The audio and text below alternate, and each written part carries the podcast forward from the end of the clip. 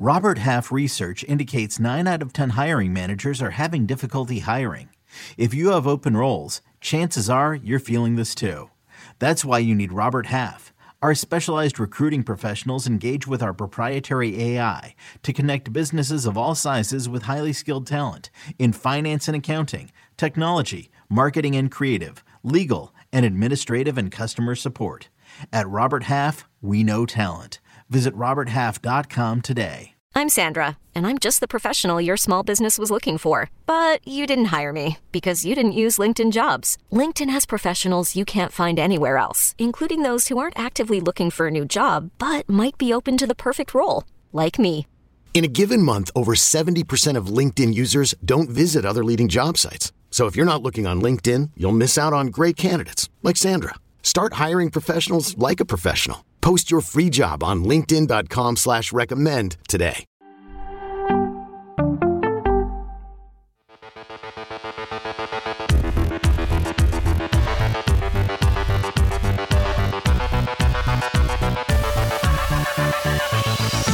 Welcome to Fantasy Football Today DFS. My name is Sia Nejad. That right there is Mike McClure, and it's the playoffs. I can't believe we're through 18 weeks, Mike.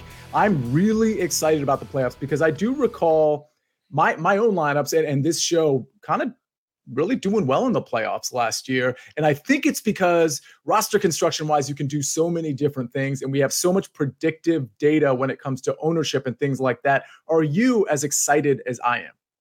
I am incredibly excited. Uh, you know, there's two different slates. They're drastically different, right? It's a two game slate on Saturday, a three game slate on Sunday. They couldn't be any more different. Uh, and I love that. So we get to talk about both, break them down. And both of them uh, really lead to strategies that we've used, honestly, week in and week out throughout the season uh, that have maybe been a little different from a lot what a lot of people do. So, yes, I am very excited. I think we're going to print some money this week. Yeah, being different than what a lot of people do. I think that's sort of the key line here, especially when you have these condensed slates, right, Mike? Because you kind of know where people are going in a lot of different areas. You, you kind of know, for example, in this Saturday slate, well, a lot of people are probably going to play Christian McCaffrey. Like that certainly makes sense. In the Chargers Jaguars game, there's going to be guys that are clearly going to be, without even looking at ownership, there's going to be guys that are clearly going to be, you know, more valuable to people than than other guys. So it's a really good chance to get different uh, in in a couple different ways, and that's what we're going to try to do on this show. It's not just about fading such and such person. It's about well, yeah, you can do that too, but it's the roster construction, right? And I, and I always go back to the holiday season, Mike, where you had that lineup with Gardner Minshew, and this was a great lineup, and our whole fantasy football today DFS community did really well that week. When you had Gardner Minshew with Richie James and Isaiah Hodgins and then you had TJ Hockenson from Minnesota, and I believe Justin Jefferson in that lineup too. And it was just a it was a different roster construction because most people want to pair receivers with their quarterback, especially on a shorter slate, which that was. And you know, we didn't have you didn't have to do that, and it really paid off for you and everybody that listened. So, speaking of those of you that are listening, uh, Robert Picciano, he says he's very excited to hear what Mike and Sia have for us today. Playoffs, baby, let's go. Garrett is in here already. Thank you, everybody, for being in here. Hit the like button if you can. One quick thing before we get to that Saturday slate, and we'll start with the Seahawks and the Niners. Remember, we have two contests one for Saturday, our FFT DFS contest, of course, one for Saturday and one for Sunday. With that in mind, I would go ahead and register for those now. You can actually, if you're watching on YouTube, you can click on the link right now for the Saturday and Sunday contest. Reminder, they're only $5. But if you're listening, go ahead and click on it now because they're only 100 deep.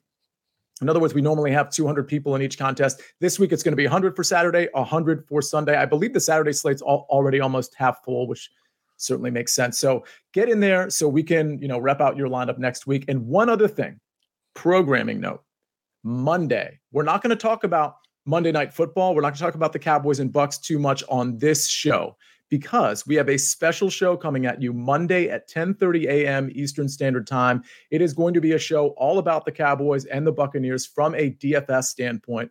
I don't know, Mike, maybe we'll throw in some bets and some props in there too, just to just spice it up a little bit. But that show will be specifically for that game. So 10:30 a.m. Mark your calendar, mark your phone, mark something because we'll be here and we want you to be here too. All right, Mike, you ready to get into the Saturday slate? I am ready for the Saturday slate. It's, it's such a great slate. I can't wait to talk about it. Let's go.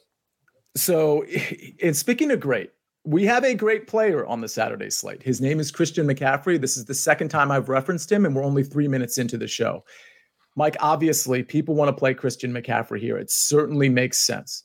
With that said, there might be a nice little contrarian move knowing that people want to play Christian McCaffrey. Before we went on air, Mike, you brought up maybe some possibilities where, well, maybe you grab some pieces of this game in a two game slate, obviously, but maybe Christian McCaffrey isn't one of them. Tell us more. Yeah, I personally am going to, at least on DraftKings, maybe not the same thing on FanDuel, uh, different scoring rules, et cetera, pricing. But on DraftKings, I'm going to be fading Christian McCaffrey uh, in this two game slate. Yes, he is the best player on the slate. He is definitely the most talented player taking the field. No doubt about that, right? However, Elijah Mitchell is back. Deebo Samuel is back.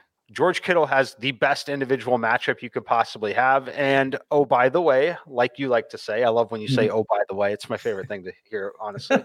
um, the defense, the 49ers defense, has a tremendous matchup against a team that probably shouldn't be here in the Seattle Seahawks. They have been awful the defense is going to potentially create points, but definitely create short fields. That robs what McCaffrey is going to be great at, which is racking up big plays between the 20s.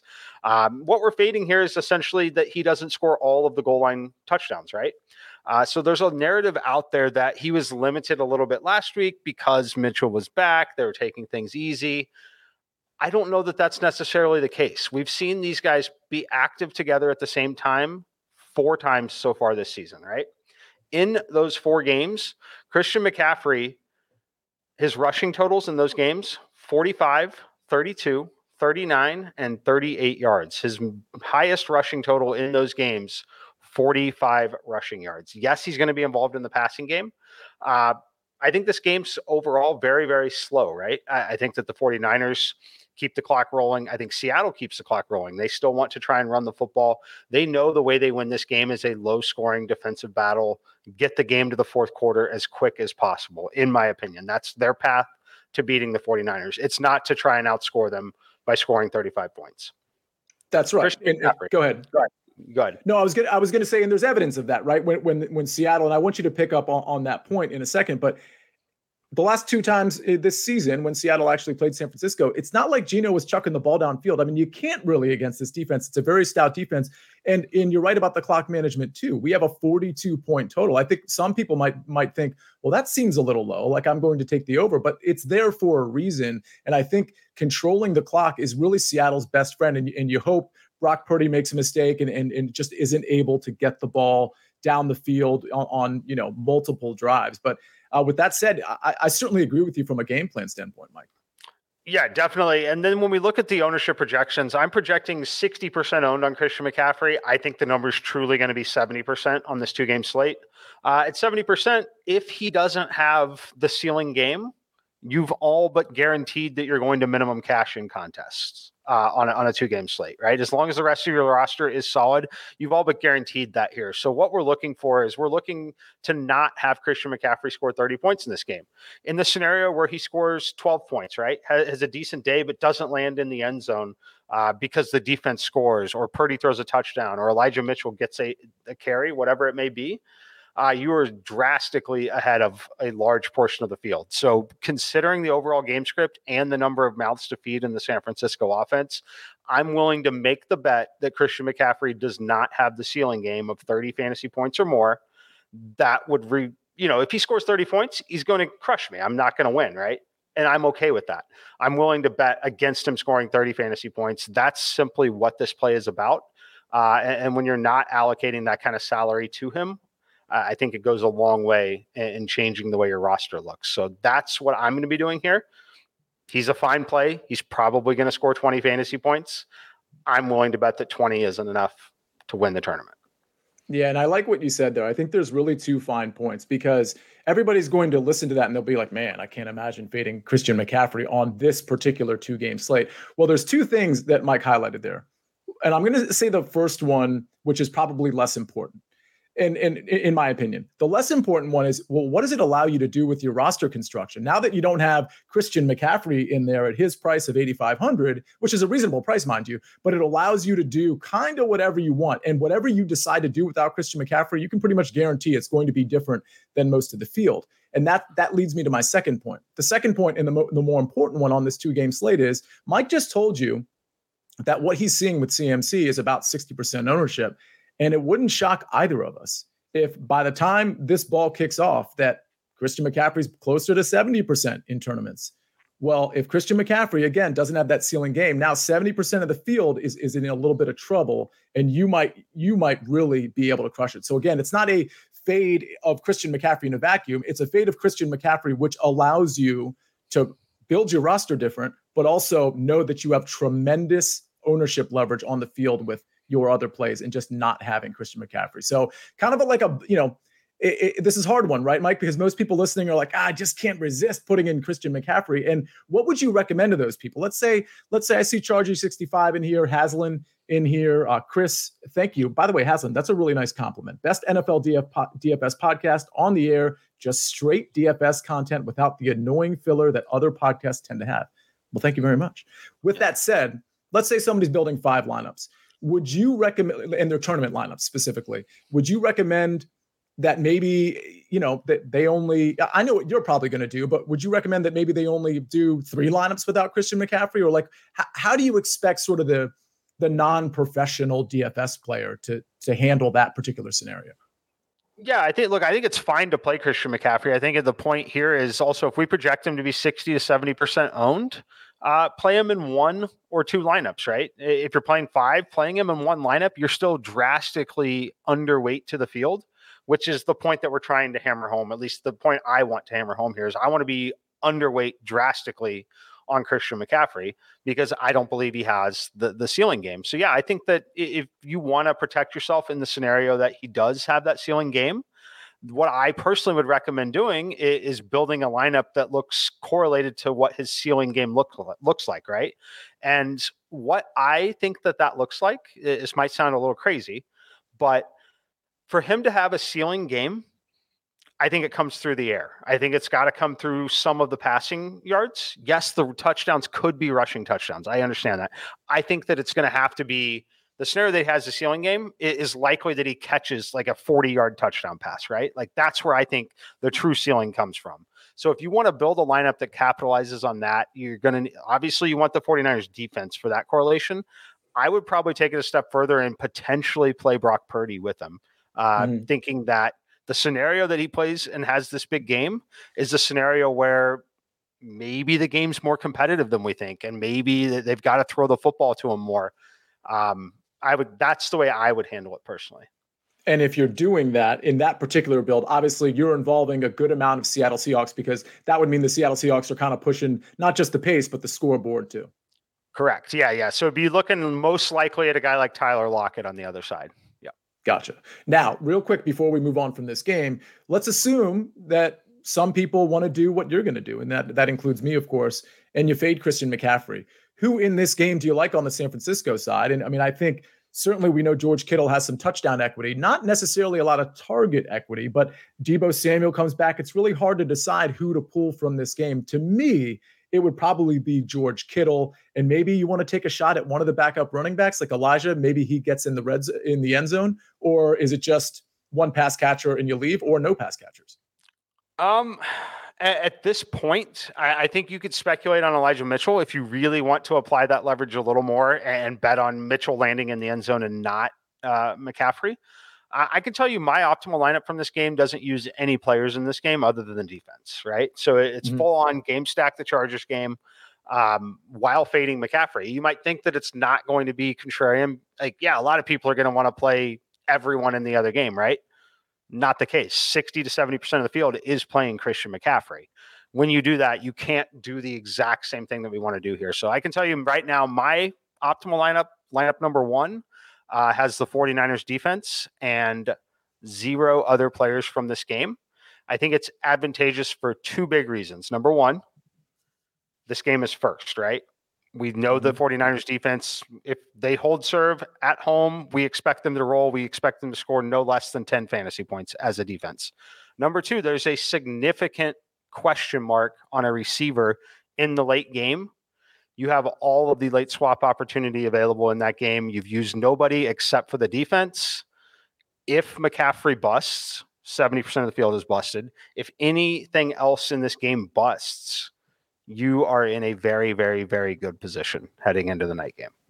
I love that. And just to go over some of the Seattle people, like I, am going to be on Ken Walker unders probably in the betting market. I'll wait and see where those numbers settle at. Um, DK Metcalf and Tyler Lockett, it seems like you kind of already answered that question. You like the Tyler Lockett play better. And that's what I mentioned on Tuesday that I like Tyler Lockett better than DK Metcalf. Noah Fant, Colby Parkinson. Let's say you're playing a McCaffrey lineup or you're playing a lineup that just happens to be expensive you know, we looked on the Tuesday show. Colby Parkinson has been getting some targets. We know Will Dissly is on IR. If you absolutely need the savings, is that somebody you'd go to? Or are we just getting into fantasy land here? No pun intended, where it's like, okay, now you're, you're diving too low on a 2,500 Colby Parkinson. I don't mind it. Uh, the only scenario I do it honestly is probably in a Christian McCaffrey lineup. Um, what, just for salary, right? So he's twenty five hundred dollars. Yeah. It saves some money over the tight ends in the other game. Um, I'm not going to play Geno, of course, so I'm not really mm-hmm. worried about correlating anything there. Um, but yeah, I don't mind Parkinson. Uh, Fant, it looks like he's fine. Not going to really have much of an injury designation headed in here. So, um, but for me personally, if I get to a Seahawk, which I, I might, it would be Tyler Lockett here. Um, DK Metcalf, he he's very very talented. Uh, if you watch that game, he almost cost them that game in that in that last one. He's always into the matchup with Jalen Ramsey. Uh, but I think he's really kind of upset Geno Smith a little bit in some of these. And I think their chemistry and timing is definitely off, whether actually off or by choice. Um, I, I'm going to be avoiding DK Metcalf until I'm proven wrong. Okay. I like it. All right, let's finally move on from this game to the game that I think, you know, everybody's really excited about. I think you're right, Mike. People are going to grab Christian McCaffrey. Maybe they'll throw in Kittle because they love what he did last week. Again, you got to be careful there. I think Kittle might have a good game. I think he's going to have about four catches, and his prop, by the way, is three and a half. Uh, by the way, Colby Parkinson, if you, if you, guys are like, what are you guys, why are you talking about Parkinson? Like, it's for salary relief, but I do want to mention his prop is up. His receiving yard prop, I believe, is 17 and a half. So it's not like it's extremely insignificant. He's a guy that's probably going to get a couple of looks. But um, I bring that up because you know, you're probably going to grab one or two pieces, maybe two, three, or four, depending on how you want to play that first game. You know, on our on this show, we're not grabbing many pieces there. However, then you go to the Chargers and the Jaguars game. The Chargers are minus two and a half. That line has been kind of moving around. Uh, it was minus one, then it was minus two, then it was back to minus one. Now it's Chargers minus two and a half. They are the favorite. It's a 47 and a half point total. Wouldn't shock me if that ticks up to 48. Both these defenses are pretty bad. The one part of either of these defenses that's kind of good is the Chargers, uh, excuse me, the Jacksonville Jaguars run defense is very solid, uh, particularly from a yards per carry standpoint. So I do think the, the, the method here is the Chargers through the air. Chargers, you know, have all their pass catchers healthy, except oh wait, Brandon Staley decided to play Mike Williams and everybody else last week. So Mike Williams didn't practice today. I, you know, I'm speculating, but I, I kind of think he's not going to play, and if he does, it's not going to be many snaps on uh, on this Saturday, but that's just me speculating. With all of that said, knowing that both pass defenses are very bad, Mike, and knowing that you can really do almost anything against the Chargers offensively to their defense, I feel like a lot of these Jacksonville Jaguars and Chargers are in play. Yeah, there are a ton of them are in play. Um, like I said, I can tell you my optimal lineup now is 49ers defense. That's it. And then everything else comes from this game. So I, I really, really love both sides here. Uh, my favorite player in the game is going to be Austin Ekeler. Uh, I do love Austin Ekeler here. Yes, the yards per carry against are very concerning, right? It's certainly concerning. However, I think he's going to get there through volume. Mm-hmm. Um, I think he's massively underpriced. I think he should be the same price or more than Christian McCaffrey, given the individual matchups and the mouths to feed on each team. Uh, the one thing I'm speculating the most on, we've seen Austin Ekeler's workload not be as extreme as it has in years past. I think that was a little precautionary um, throughout mm-hmm. this season. I think that when it comes to a must win game, a playoff game like this, I think they lean on him incredibly hard. Uh, I think his usage is sky high in this particular game. So I love, love, love Austin Ekeler here. Um, on the other side, I like Travis Etienne. I think he's going to be able to move the football a ton between the 20s, right? I think Jacksonville is going to move the ball really well between the 20s. Whether or not they convert for six each time, I don't think that's going to happen. I think they're going to be held to some field goal attempts or turnover on downs if they go for it on fourth down. Uh, but I expect them to have a ton of success moving the ball. Um, so yeah, I, I, like both running backs a ton. Um, in terms of raw fantasy point projection, I have Christian McCaffrey behind Austin Ekeler and dead even with Travis Etienne. And the cool thing about fading McCaffrey is now you can kind of like you can literally do whatever you want. And that includes Justin Herbert with Austin Ekeler and let's say Keenan Allen. Is that a stack like a double stack you'd be interested in, Mike? 100%. Uh, that'll definitely, I, am probably going to have that on all three of my lineups. I'm playing three lineups on the two game slate. I play three lineups. I usually play five. I play three on the two game slate. Uh, yeah, Herbert, Ekeler, Keenan Allen will be in all of them. Okay. And then obviously you're bringing it back with some guys. And, and I, and I think by the way, th- these two teams played in week three, and the, the Chargers ended up losing that game kind of convincingly. But keep in mind, Justin Herbert had that rib cartilage injury, and he wasn't really supposed to play that game, but the NFL is weird and they trotted him out anyway. And, you know, he had a subpar game. So I, I wouldn't necessarily look to week three, but I will say, uh, you know, in terms of the Jacksonville offense, they were pretty good but in the receiving game. Christian Kirk, um, Zay Jones in particular had a really good game. So uh, both those guys seem to be in play. Do you have a favorite? Do you think in that lineup you just referenced, you might just play both of those guys? I will be playing both of them in most lineups. Yes, um, I'll lean to Zay Jones if you've got to only play one. Reason for that is just the price point play, forty three hundred dollars. Uh, very easy to get in in any scenario. Um, but I, I, love Christian Kirk as well. Um, the thing that I will mention about that previous meeting, I think the previous meeting's part of the reason why we see a ton of people want to bet Jacksonville this week. Uh, mm-hmm. I think you have to throw that game out on the Chargers side. Herbert clearly injured, was not effective in that game at all. Keenan Allen wasn't even active. Uh, he, he, wasn't able to play in that game. Uh, Mike Williams caught one target, uh, one of his six targets. It, it was a game where they had no business playing Herbert in, in that spot. So I would throw that game out entirely. As far as the defensive concerns for the Chargers, they're going to get run on. They invite the run. Travis Etienne's going to have his success on the ground. Uh, in the passing game, though, since week eight, they've been a top five defense uh, against the passing game.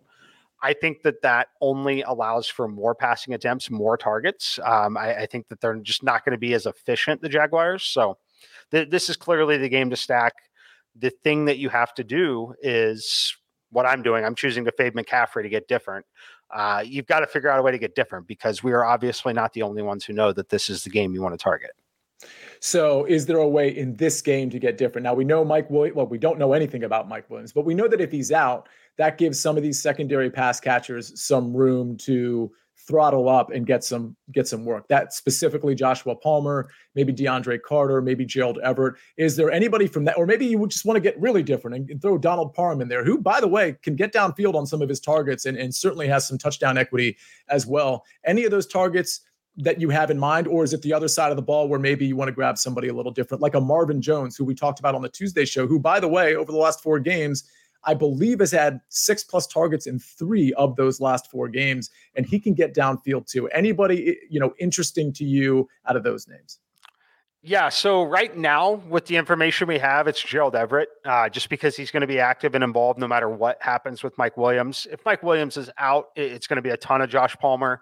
I like playing Josh Palmer as it is as well. Uh, if you have the salary room to do so, I, I think that he's certainly going to be involved still the thing that I want to build for and I, I want to continue to speculate on, right? I think there's very little doubt in anyone's mind that if Mike Williams, like, I, first of all, I think it's very possible Mike Williams does not play in this game, right? right. I, I, think we would all agree with that.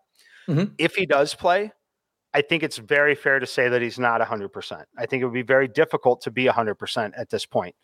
It's possible that he's out there as a decoy. It's possible that he's out there because he's convinced them that he's healthy enough to play and literally leaves on the third snap of this football game. It, mm-hmm. It's incredibly possible that that happens.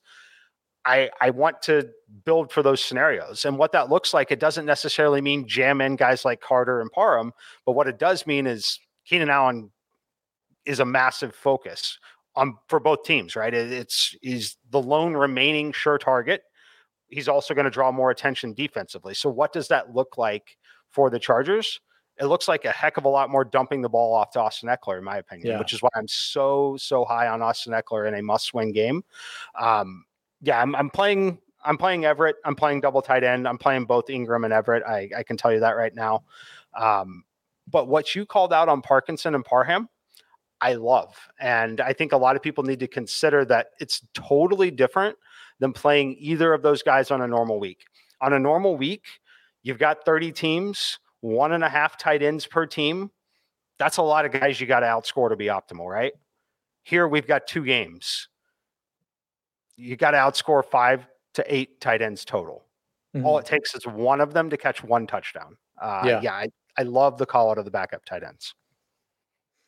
And uh, Eric Eric David asks, and Eric David called into our um, our prop spectacular, which is which is our Wednesday Twitter Spaces show. We did it at three o'clock Eastern Standard Time today. By the way, the, the prop show uh, with prop stars Dave Richard and the coach and myself. That'll be at four o'clock tomorrow. And, and I I know I'm going to have a Keenan Allen prop in that one, Mike, but I'm I'm probably going to have an Austin Ekeler one too because on that Twitter Spaces show earlier, I did mention how I liked Austin Ekeler uh, in terms of his receiving work specifically. And Mike, you have bold faced that for me. So that's yeah. something we're going to look forward to during uh, tomorrow's prop show. But what I'm watching on the TV, you know, I actually turned it to the Golf Channel because I don't know when the Sony coverage starts. So I'm just waiting for that to happen. I would imagine it starts in a half an hour, but I don't know that for a fact. So uh, Mike and I, for those of you that don't know, we do a lot of work for Sportsline. That work is not just football, it includes golf. In Mike's case, it includes really every sport, including the NBA and Major League Baseball. But um, I do a lot of golf for CBS Sports and for Sportsline, and I've got some picks out there that I'm I can't wait to watch some primetime TV because this tournament, for those of you that don't know, is in Hawaii. So we get golf at night, at least my night, uh, not yeah. not their night. Uh, with that said, anybody else that we left off, I want to dive into your core four for the Saturday slate. But is there anybody that is you know worth mentioning? You know, Joshua Kelly at 5K. It sounds to me like that's not a dart you want to throw. I mean, I, I will mention Kelly does get a lot of work between the tackles, but certainly not going to get any passing work. And Mike, I agree with you that now that the playoffs are here, like we're going to ramp up everything Austin Ekeler wise. I still think Kelly will get some work between the tackles, but I don't think it'll be significant enough to actually play him let me ask you this one last question on this game. Travis Etienne. So you just mentioned how you like Zay and you like Christian Kirk. Given, I mean, I, I, guess you can play. First of all, it sounds to me like Justin Herbert is your preferred stack on this slate. Is that accurate? Yes, definitely. He's the yep. he's the lead. Okay.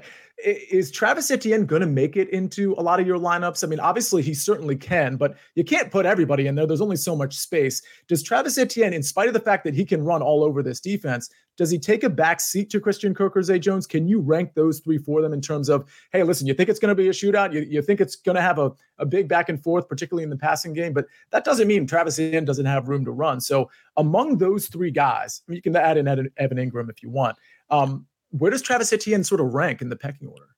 Yeah, I'm glad you asked. I actually have it pulled up here from the the lineups when I run them. Uh, Zay Jones is number one. He, he's going to be a core piece just because of the price point, forty three hundred dollars. It, it, makes a ton of sense, right? Uh, but Etienne is number two. Um, okay. You got to play two running backs. That's the thing on a, on this kind of a slate. You're required to play two of them. If I'm not playing Christian McCaffrey, the choices you have at that point, you're definitely playing Austin Ekeler if you're not playing Christian McCaffrey. Mm-hmm. So do, do I drop down to Elijah Mitchell? Do I play Kenneth Walker against the 49ers defense? Or do I play Travis Etienne? And the answer here is going to be Etienne for me. Uh, I'm hoping people don't play him after looking at the box scores, seeing less than 10 carries in each of the last two games. Uh, one of them was a little bit for rest. The other one was against the Titans defense that is amazing at mm-hmm. stopping mm-hmm. the run. Uh, this is the 180 degree opposite matchup uh, for him. So I, I, think that his usage is certainly going to be there. I also, again, I think that Trevor Lawrence really struggled in that Tennessee game and kind of exposed himself a little bit. Yeah. If we start to see signs of that, I think the coaching staff over there is good enough to potentially not make Trevor Lawrence have to make as many decisions. Mm-hmm. What that looks like for part of this game is getting the ball to Travis Etienne both on the ground and through the air. Yeah, that makes a ton of sense. Travis Etienne's rushing prop, by the way, just his rushing, not rushing and receiving. It's all the way up to 76 and a half. So that's what happens when you go against a defense that's allowing, you know, what is it? Five, you, five you know hires? that's higher than Christian McCaffrey's rushing prop, which kind of makes sense with where my data was. I told you I had him dead even in terms of raw projection with Christian right. McCaffrey. No, it certainly makes sense. So let's go. You mentioned Zay Jones as a core piece. And by the way, before we get to your core four, and then we're going to get to the Sunday slate, I promise. Shout out to Joshua Dobbs. Uh, this guy probably played well enough to win that game. It really was a very timely blitz by the Jacksonville Jaguars coming off the edge. Dobbs just simply didn't see it, and it was a strip sack and for a touchdown. It was just like exactly what Jacksonville needed. They got on a singular play, and Joshua Dobbs for being in Tennessee's sort of vicinity for 14 days, 15 days, and to be able to play two games at a very competent level, more competent than some of the starting quarterbacks. I mean, I'm a Commanders fan. I'll take Joshua Dobbs on eight or 15 days over Carson Wentz at this point. I'm not trying to trash Carson Wentz, but I, I literally feel that way. And it's just one of those things. I I, I hope this guy gets some chances in the NFL, at least as a backup, because he showed so much with his brain, with his legs, and with his arm in that high stakes, basically a playoff game against Jacksonville. So I don't want him to be forgotten because that was like really, truly I don't know how to describe it, like an honorable performance. It just oh, you yeah. can't do better under those circumstances, in my opinion. So, um, shout out to to Dobbs. Okay, Mike, let's get your core four for the Saturday slate. All right, we're gonna start with Austin Ekeler. Love Austin Ekeler. I, I'm speculating the workload goes up even more, especially if Mike Williams is limited or out. Keenan Allen, love Keenan Allen. You got to play him, in my opinion, because I'm playing Justin Herbert. Zay Jones need a piece here, mostly avoiding the first game of the day uh, for many, many reasons. But love Zay Jones. I think this sets up as a really strong individual matchup for him. And then finally, the 49ers defense. I am playing the 49ers defense. Uh, I'll eat the chalk there. It's correlated to Christian McCaffrey for the most part. Um, I'm fading McCaffrey. So give me the 49ers defense in the core four. Right. I love it. So, just just so everybody's aware, why did you bring up that it's correlated to Christian McCaffrey? Is that because, as chalky as the San Francisco 49ers defense is, well, at least you're not correlating it in the same way as everybody else, right? Yeah, I'm not correlate Chief, easy buddy. We're not correlating it in the same uh, in the same way, but yeah, I think they're the, the top overall defense by a considerable margin. And in the scenario that Christian McCaffrey, you know, has that game where he has multiple touchdowns, it's very likely the 49ers are winning and, putting some pressure on Seattle, potentially creating turnovers, short fields where he just get you know is in the red zone more frequently which leads to more fantasy points for him and for the record we know the 49ers defense is the most expensive a relatively expensive defense and most people are playing christian mccaffrey with him so imagine the limitations of those people maybe somewhere between 50 and 70% of them that are going to correlate Christian McCaffrey with the 49ers defense. Now, granted, if you play Christian McCaffrey, you're not necessarily going to the 49ers defense, but there will be a chunk of people, maybe it's only 40% that, that are going to do, do that correlation.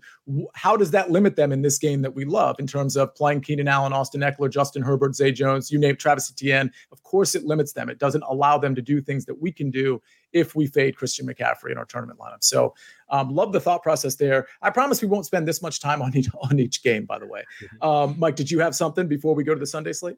Nope, I'm ready for Sunday slate. All right. Well, before we get there, I, I, do want to take a quick break. We'll start with the Dolphins Bills, and we'll probably fly through that one a little bit quicker than the last two for a couple obvious reasons. But with that said, we're going to get there, but we got to hear a word from our partners. Okay, picture this. It's Friday afternoon when a thought hits you. I can spend another weekend doing the same old whatever, or I can hop into my all new Hyundai Santa Fe and hit the road. With available H-Track all wheel drive, and three row seating, my whole family can head deep into the wild. Conquer the weekend in the all new Hyundai Santa Fe. Visit HyundaiUSA.com or call 562 for more details.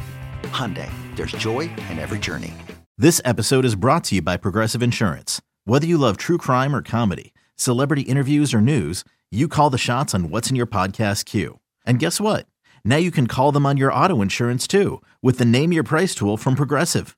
It works just the way it sounds. You tell Progressive how much you want to pay for car insurance, and they'll show you coverage options that fit your budget. Get your quote today at progressive.com to join the over 28 million drivers who trust Progressive. Progressive Casualty Insurance Company and Affiliates. Price and coverage match limited by state law.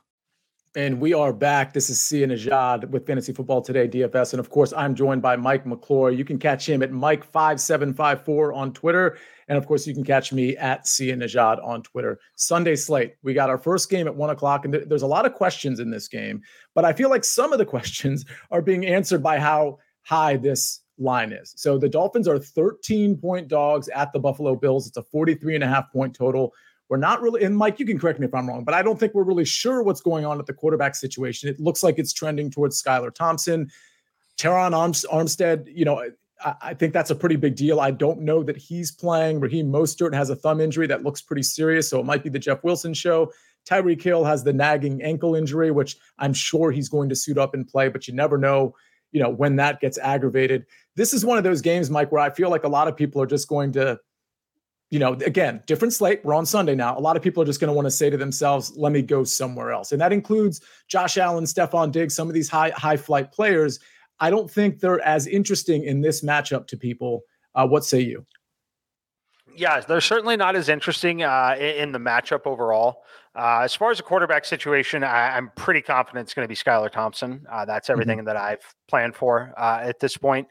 Um, even if Teddy Bridgewater were to play, we really haven't seen Teddy Bridgewater complete a game. He's been knocked out with injury essentially every time he's taken the field. I don't think they're going to throw him out there with the injuries that they've got, considering the situation they're up against here. Um, that takes Tyreek Hill and, Waddle out of play for me. Um, I was look, I I thought that Skylar Thompson might flash a little upside based on what we saw in the preseason we learned very quickly that the preseason is much different than late season NFL. Uh, he was unable to manage a touchdown drive against the New York Jets, uh, a team that had been eliminated from contention. Uh, I, I, think that, and he was playing at home, by the way. So now they're playing on the road in Buffalo. It's going to be cold. Uh, I think it's a really, really difficult spot that they're up against. So I'm not playing anybody on the Miami side. The Bills' defense is the highest owned uh, defense overall. It's my highest owned player overall. And yeah, I, am playing the Bills' defense. You can play Josh Allen. I like playing Josh Allen naked in this game, mostly because I think he could still have some upside running. I think he could throw three or four touchdowns that are likely spread out uh, across the weapons that he has. Um, but I'm certainly not stacking this one. Yeah, I don't. I don't think I'm really interested anywhere here. I mean, if Jeff Wilson is the only running back, obviously he would be backed up by Salvon Ahmed. Is that a situation where at his price, and I believe it's 5,400, that you would maybe throw him into a lineup just knowing that he's going to get all the work? It's possible. Um, the issue is, is I think that the upside is still in, incredibly limited. Mm-hmm. Yeah. yeah. That's fair. Any pass catchers other than like we, you know, obviously you mentioned playing Josh Allen naked. Are there any maybe low end guys like, you know, I, will consider, especially because of his price, Gabriel Davis, perhaps a low end guy. He only caught three of 10 targets last week, but you know, we know he's he's probably going to get some targets and he certainly could be more efficient. And then of course you've got some lower end guys like Dawson Knox. Any of those guys in play for you? Honestly, I'm probably going to stay off of it. If I were to play anyone on the Buffalo side, it would be Diggs, um, mm-hmm. just because there there's definitely a scenario where Stefon Diggs has the hundred yard, two touchdown game, and he just catches two of the three total touchdowns uh, that the Buffalo scores in this game. Um, and I think he's going to take a little bit of a backseat ownership wise to guys like Jefferson and uh, Ja'Marr Chase on this slate. So other than that, I'm not going to speculate on low end Bills pass catchers. I think it's a dominating performance from the defense and just simply not enough volume to to win on a three game slate. I do have a question, and it's it's a little speculative, but you know it was backed up by somebody in the chat. And by the way, Garrett asks, "Is this show going to be quote less than an hour like the Tuesday show?" So that's a little joke, inside joke for everybody that was watching on Tuesday because the slate we didn't have as many games to talk about. I, Mike, I said, you know, this is definitely going to be less than an hour, and it was literally like 59 minutes because apparently I like to hear myself talk. So Garrett, thanks for pointing that out and also slightly making fun of me at the same time. But the question from Jeff Loro, I think, is appropriate because I talked about James Cook on Tuesday as well. If this game gets out of hand, like you said, and if the Buffalo defense is such a viable play, you know, you probably don't have Devin Singletary in late. You probably have a little bit more of James Cook now. Nyheim Hines could make an appearance as well. But if you look at the snap counts and the touch rates over the last, let's say, four or five weeks, James Cook is starting to narrow the gap where this thing is like, could be, you know, 50 50 by the time we get past the next couple of games. Does James Cook make sense in a lot because he is pretty cost efficient and you have a slight correlation, even though he's a split time back? Yes. Uh, I might get there after looking at it. Uh, I pulled it up. The only way I'm getting there, though, and the correlation that I would want to focus on, I would only do that in a lineup that included either Josh Allen or Stefon Diggs. The hmm. only scenario that I want to play James Cook is a scenario where I think the Bills have already scored 30 points. That's yeah, the that scenario that I want to play him. Uh, mm-hmm. If they do that, it's likely that he's having a big game, Josh Allen, that is, or Stefon Diggs is doing Stefon Diggs things. He scored two touchdowns, they're running away with it. That's kind of the scenario where I really want to play someone like Cook. It's the scenario where they're up, you know, two to three scores for a full quarter, maybe the entire second half. It's not the scenario where they're up 10 late and they're just icing the game. That's not the scenario that I want to play them. I want to play them in the scenario where they've absolutely dominated. And speaking of domination, they, they have dominated the implied point total for this slate. They are 28 and a half in terms of their implied point total. The next highest would be it's close between the Vikings and the Bengals, but it's the Minnesota Vikings at 25.75. And that's actually the next game we're going to go to. But first of all, I do want to just say hi to some people that are in here. Grant, you are in here yet again. Raphael, I see you here and again telling us hi and good evening um, hit the like button while you're out. We got a lot of people watching. Um, not as many like button hits as we normally get, though. So go and hit the like button if you can. But let's move on. We don't need to spend too much time on this Miami uh, Buffalo game. Probably we already spent too much time as it was. This next game, I think we need to spend a little bit of time on. It's the Giants at the Minnesota Vikings. The Giants are plus three, as in three point dogs. The, the total here is 48, 48 and a half, depending on where you look. Obviously, this is a dome. These are these are very good conditions. We know the Vikings defense, particularly the secondary, is absolutely horrible. And when these two teams recently played just a few weeks ago, Daniel Jones and all those backups, you know, if you want to call them backups, they're starters, but backups on most other teams, Isaiah Hodgins, Richie James, which you're the president of those fan clubs, Mike. And I assume you like them to some degree this week. My question is, is that true? And how you playing this one? It is definitely true. Um, I, am going to be playing this game heavily. Uh, it makes a lot of sense. It's you know it's the dome game, uh, played indoors, controlled environment two teams that really can't defend the pass well at all. Mm-hmm. Um, so yeah, I, I, think this game is definitely one you need to be targeting. Uh, it starts and ends with it doesn't start and end, but it starts with Richie James. He's definitely the top option for me. Uh, mostly because I think he can get there in any game script, even the game script where they are leading. Um, I, I, like his upside a little more. In the game script that you think they're falling behind, you got to throw in Isaiah Hodgins. I'm throwing him in anyway. Um, they're just simply too cheap again at, at this point 3900 4100 um, i'm playing bellinger a little bit not as much but i will sprinkle him in a bit. And then uh, on the other side it's a ton of Hockenson and jefferson and cook. The guys that i'm not getting to would be saquon barkley and adam thielen and, and is that just a almost a game script dependent thing when it comes to Saquon Barkley? Because he, I don't think he was very effective ultimately, at least not through three and a half quarters against Minnesota. In, and, Minnesota's run defense isn't nearly as terrible as their their secondary. Is that just one of those? I just don't think he's going to pay off his price scenarios. Correct. Yeah, I don't think he's going to pay off the price scenarios. I think that Minnesota is, you know, while they are vulnerable against the pass, they're still going to invite it because it's not what the Giants do well on paper. Yes, they've had time to scheme for it. Yes, they've got an excellent coaching staff, but in general, the Giants are not an offense that's incredibly threatening moving the football through the air.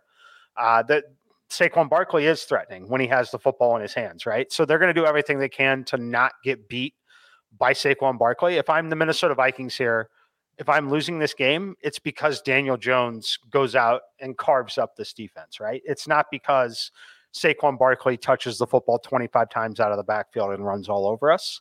Um, so that's the angle I'm taking on this. Yes, Barkley is electric. He could have 10 receptions in this game. Wouldn't shock me. However, I think that it's really going to be Richie James, Isaiah Hodgins, and Daniel Jones potentially running that's really going to be able to do the damage. I think there's going to be a spy on Barkley. I think they're going to stack the box on him. Um, so I'm willing to fade Barkley in this particular slate. And it sounds to me like your maybe your favorite quarterback on the slate is Daniel Jones. Um, it will be potentially Daniel Jones. Uh, I like Kirk Cousins a little bit as well uh, on the other side, But yes, um, it, it'll be one of those two. It'll be in this game. And we have Robert Picciano. I hope I'm pronouncing that, Robert. Uh, he says Wink is going to blitz. Blitz. That's Wink Martindale, of course. JJ one on one question mark. So yeah, Wink is going to blitz, and uh, the Giants like to blitz a lot, and which tends to mean you get man coverage quite a bit too. And last time these guys played in Week 16, Justin Jefferson caught 12 of 16 targets for 123 yards. And I believe he had a touchdown in that game as well. By the way, TJ Hockenson, if you all already forgot, he caught 13 of 16 targets for 109 yards in week 16 against the Giants. That was part of the big week that Mike had because he had Hockenson in those Hodgins and Richie James lineups. Are, are you doing a construction where you can get JJ and Hockenson in those li- in, in a construction, Mike? I would like to, yes. Uh, Hockenson for sure. He, he's going to be a, a, core piece. Um, I, I, like him a lot. The Giants, uh, they're one of the worst defenses against the tight end position. Um, you're dead on that. Uh, he's going to get blitzed, though. Um, he's going to get blitzed. It's going to be a lot of Hockenson. It's going to be trying to hit Jefferson one on one. The other thing I want to watch for in this game, though, I think Dalvin Cook could have a big day through the air as well. Um, uh, just something I'm speculating on. I like Dalvin Cook straight up over Saquon Barkley. Yeah, I actually had a little rant on Dalvin Cook because he's burned me so many times. But the truth is, it's not really Dalvin Cook's fault. Last time these two teams played, Dalvin Cook had 40 yards in five minutes. And then Minnesota just decided they wanted to get away from the run for whatever reason. I think he, he only had like seven or eight rushing attempts for the next, you know, two and a half quarters. It was very strange. So uh, you know, I guess you got me with my mind changed a little bit. I Dalvin Cook certainly has some explosive ability, and I think most people will be leaning into Saquon Barkley. So if you can get Dalvin Cook, and maybe you don't play Justin Jefferson, and you get like Dalvin Cook and let's say T.J. Hockenson, and Justin Jefferson doesn't get there, Barkley doesn't get there. I mean, you're in for like a pretty good day, obviously. So um, very, very interesting there. Anybody else to mention before we get to this Baltimore Cincinnati Bengals game? And of course, we're going to give your core four out for this slate as well. But I do want to mention KJ Osborne. It, you know, at 4,600, seems like there's some value there. Is that somebody you're considering on this slate?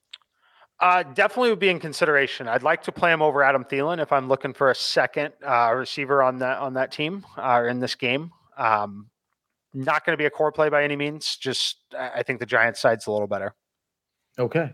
Uh, I guess we can move on to this Baltimore Cincinnati Bengals game. It's at 8:15. And listen, the Ravens are nine and a half point dogs. We don't know if Lamar Jackson is going to play, but it, it's trending to me like he's not going to play. I don't believe he practiced today again on Thursday, and he's been out for quite some time. We just simply haven't seen the guy. And I think it's a it's a pretty troubling quarterback situation, kind of like what you have with the Dolphins, which is part of the reason you see a nine and a half point spread. Bengals at home playing very well. Now this Ravens defense is pretty good, and I thought handled themselves pretty well both times they played the Cincinnati Bengals, including last week. Joe Burrow's numbers tend to be a little depressed uh, when they when he plays the Ravens relative to other teams. Nonetheless, you know, Ja'Marr Chase caught eight of 13 targets for 86 yards and a touchdown last week. Not bad. Um, Tyler Boyd has had some some you know good luck with uh, against the Ravens as well, but nothing that really stands out to me here. Obviously, Ja'Marr Chase seems like a good play. Tee Higgins not quite as much to me. Boyd seems like a decent speculative play. I don't want to play Mixon personally. He's been very inefficient. And I think this Ravens defense proved last week they can completely shut him down in the rushing game in particular. Now, he does get some receiving work, though. Anybody you like here? I know Mark Andrews is in this game, and Mark Andrews looked really good last week. Yeah. Um, look, there. I think there's a lot to like in this game as well, but it's all concentrated on the Cincinnati side. Um, I actually like Joe Mixon. Uh, okay. I'm going to be playing Joe Mixon. The reason for it is the involvement in the passing game. Mm-hmm. Um, I, I, like the involvement in the passing game. You look back at a lot of these games, you know, the last three here, um, the numbers are too nice in the passing game for me on a such a short slate. Uh, if we're right about Saquon Barkley being shut down a little bit by the Minnesota side, I really think that Joe Mixon could be the optimal running back here just through sheer volume, right? They, yeah, they still let him sense. run the football. He may only have 30 rushing yards in the game, but if he gets that goal line carry for a one yard touchdown, what he does in the passing game is going to put him certainly at least close to being the optimal running back on the slate. Um, so I'm going to play Joe Mixon. I love Ja'Marr Chase. He's one of my favorite plays on the slate as well. Um, how can you not? I think it's been four straight games with at least 12 targets. Um, clearly, the, the, the preferred target for uh, Joe Burrow. I'm not going to play Tee Higgins. I would play Tyler Boyd over Tee Higgins. I think that the Ravens are a little vulnerable against the slot receiver. I don't think Higgins is fully right and healthy at this moment. Um, so uh, it's going to be Chase. It's going to be Mixon. It's going to be a little bit of Boyd. Okay. And just to kind of highlight what you mentioned on Joe Mixon, you, you, know, 11 carries for 27 yards last week. He was a little bit more efficient the game before that, but more importantly, he caught five of five balls last week. The game before that, he caught seven of nine, and the game before that, five of six. So it seems to me like he's locked in, you know, somewhere between five and seven targets, and he's been very efficient on all the targets that he's received. So I get the Mixon call, especially if he can get a short area rushing touchdown with the the passing equity that we think we have. Um, I, I, get the Mixon play for sure. So Mixon and Chase. Now, are you playing Mixon and Chase in a lineup together? Because if so, that's obviously pretty expensive. You know, you you, you get the offset of Richie James and guys like maybe Isaiah Hodgins. You're already fading Saquon Barkley in a lot of these lineups. So how does that construction work? I mean, obviously, I, I assume if you're playing Mixon and Chase, are you still going with the quarterback in that higher scoring game, or does or does Joe Burrow make it into the conversation from a stacking standpoint? Uh, it won't be the Burrow lineup, but it's mostly a, a product of the pricing uh, overall, right? So what I'm looking at here, uh, again, I'm looking at it over uh, on my other screen here. As far as price points go, um, you know, getting in either Kirk Cousins or Daniel Jones at only 5,900 or 5,600 I'm willing to play those guys with their stacks and then treat Mixon and Ja'Marr Chase as the two spend up guys. Uh, again, I'm speculating and building on the scenario that uh, they're the two that land in the end zone for Cincinnati. Mm-hmm. Um, but I'm less concerned about trying to stack them with Joe Burrow. Uh, I think it's a scenario where Daniel Jones through rushing, Kirk Cousins through sheer volume and a really high scoring game can put up a score that's within, say, three to five points of Joe Burrow. Makes sense. And, and again, I'm looking at some of my notes, and I do want to remind everybody one more time that we do the prop show tomorrow. Me, prop stars Dave Richard, and Jonathan Coachman, of course. And I've got a couple Mixon props that I'm going to. One is going to be an under, and one might be an over. So it's it's good. That sounds like uh, it's contradicting itself, but just stay tuned for that show. There's a lot of props I like actually going into this wild card weekend, so we'll get there. Uh, and Eric David asks, sorry if I missed it this already, but will you guys have a DK contest for the Sunday games as well? Yes, you did miss it. It was at the very beginning of the show. No worries, Eric. Thank you for being in here, supporting us, hitting the like button. We have a Saturday and Sunday DK contest. If, if you're watching this on YouTube, I believe the link is just right below the show. Worst case scenario, you can just go to the podcast. While you're there, go ahead and hit five stars, review the podcast, but you'll see the link for the Saturday and the Sunday contest. Now, they're both only 100 entries deep. So, and obviously it's single entry for those of you that are new. So get in there sooner rather than later so you don't get shut out. But Eric, we would love to have you in that contest. And I'd say the same for Given to Live, who's in here, and Richie Smalls and Chargy 65 and King Noel. By the way, Richie Smalls has a question. Would you play CMC and Mitchell in the same lineup? So Richie, uh, you got to go back and listen to the front end of this this show or the podcast because we pretty much answered that question. Um, we are going to be largely, not completely, but largely team fade CMC. Uh, but Mike, you'd agree with me, but there's really no scenario where you you do CMC and Mitchell. Uh, again, this is on the Saturday two game slate where you do CMC and Mitchell in the same lineup. Yeah, no real scenario that I would personally do that. I, I think that uh, if you want to do something like that, honestly, I would just bet both of them to score an anytime touchdown in the betting market, and you're likely to, you know, it's possible you both get them in the end zone, and they're still not an optimal pairing in DFS. Um, it, it, would take a lot for them to be optimal in DFS. They would both have to score touchdowns, no doubt. Um, so I, I would rather just bet on it if you if you have the option. Yeah, and definitely, Richie, uh, definitely go back and listen to the first probably like 15 minutes. We spent a lot of time on the Saturday slate, but specifically Christian McCaffrey. So you're definitely going to want to want to hear that. Okay, Mike, I think we're done with the Saturday slate. Now we're going to get to your core four in a second, but those of you that are uh, just stumbling into the show, don't forget we have a 10:30 a.m. show on Monday to cover the Buccaneers and the uh, Cowboys game. Uh, you know what? I'll probably give out a prop on that show as well, since it's an isolated game. But of course, that's going to be a DFS show. We're going to talk about Showdown and I'm actually really looking forward to Mike's thoughts specifically on that. So it might be Team Brady yet again, but there's there's a lot of things to analyze in that game specifically. Mike, Sunday's that three game slate. You have a core four to give out for Sunday. You already gave it out for Saturday. What's the core four for the three game Sunday slate? Yeah, core four here for the Sunday slate. We're going to start with a defense. That is the Bills defense special teams. Uh, they will be in every lineup of mine. Richie James. I, I like him and Isaiah Hodgins, but I'm going to list Richie, Richie James here. Uh, I think he's going to have a, a lot of opportunity against Minnesota. Number three for me, I think it's going to be very different, but it's Joe Mixon. I won't be different in that he won't be popular. He will, but he certainly won't be a core play for, for most people across the industry. I love I love Joe Mixon in this particular matchup. Um, and then TJ Hockenson. I, I, think Hockenson is going to have another huge day against this Giants defense. Um, love those guys there. And then quickly, while we've been on the show, Lamar Jackson has tweeted himself that he will not be playing. We all kind of knew that and assumed that, but Lamar Jackson has officially ruled himself out. Wow. You usually don't hear that from the player himself. Yeah. That's that's a very interesting anyway. Well, that's too bad because I think the playoffs could have used uh, some Lamar Jackson and frankly could have used some Tua as well. Those games are probably going to be I don't want to say blowouts, but I, I don't think there's going to be a lot of mystery in who's going to win that game. And it's because two star quarterbacks uh, aren't going to be able to play. But that's the NFL. That's football. Uh, and by the way, Brock Purdy's playing for the 49ers. Listen, you need a good backup quarterback in this league. Oh, and by the way, you need a good third string quarterback in this league. You should carry three. Don't even put the third one on the practice squad because you're probably going to need him at some point, especially if you have a quarterback that runs the ball. So, that's going to do it. We, we're, we're going to end in less than an hour, which is pretty exciting, Mike. Um, yeah. This is Fantasy Football Today, DFS. I, you know what? Actually, Zach, can you put that comment from Robert up there before we close? He says, This isn't necessarily self serving. There's like a task at the end of this. I've learned so much valuable information from you guys this year and just want to express my thanks Thank you sincerely, says Robert. Robert, we really genuinely appreciate that. If you haven't already reviewed the podcast on Spotify or Apple or both or wherever you you listen to your podcast, please go ahead and do that for us. And I, I don't say that to Robert, obviously. Anybody that's listening, please go ahead and do that. Obviously, anytime you're in here, hit the like button. But believe me, like, listen, we're going to be going through the playoffs, you know, and we'll be we'll have shows leading up to the Super Bowl.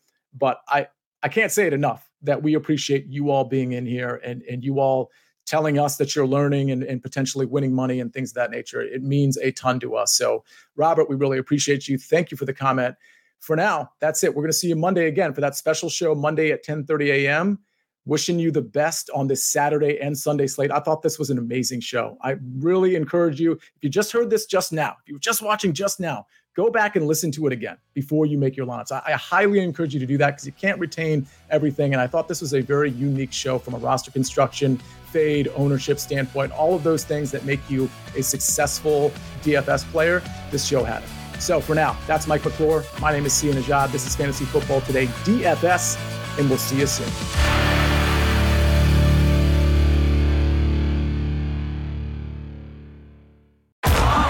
Streaming on Paramount Plus. You ready, Bob? Well, all right. Audiences are raving. Bob Marley is electrifying. It's the feel-good movie of the year. You dig? Bob Marley, One Love. Rated PG-13. Now streaming on Paramount Plus.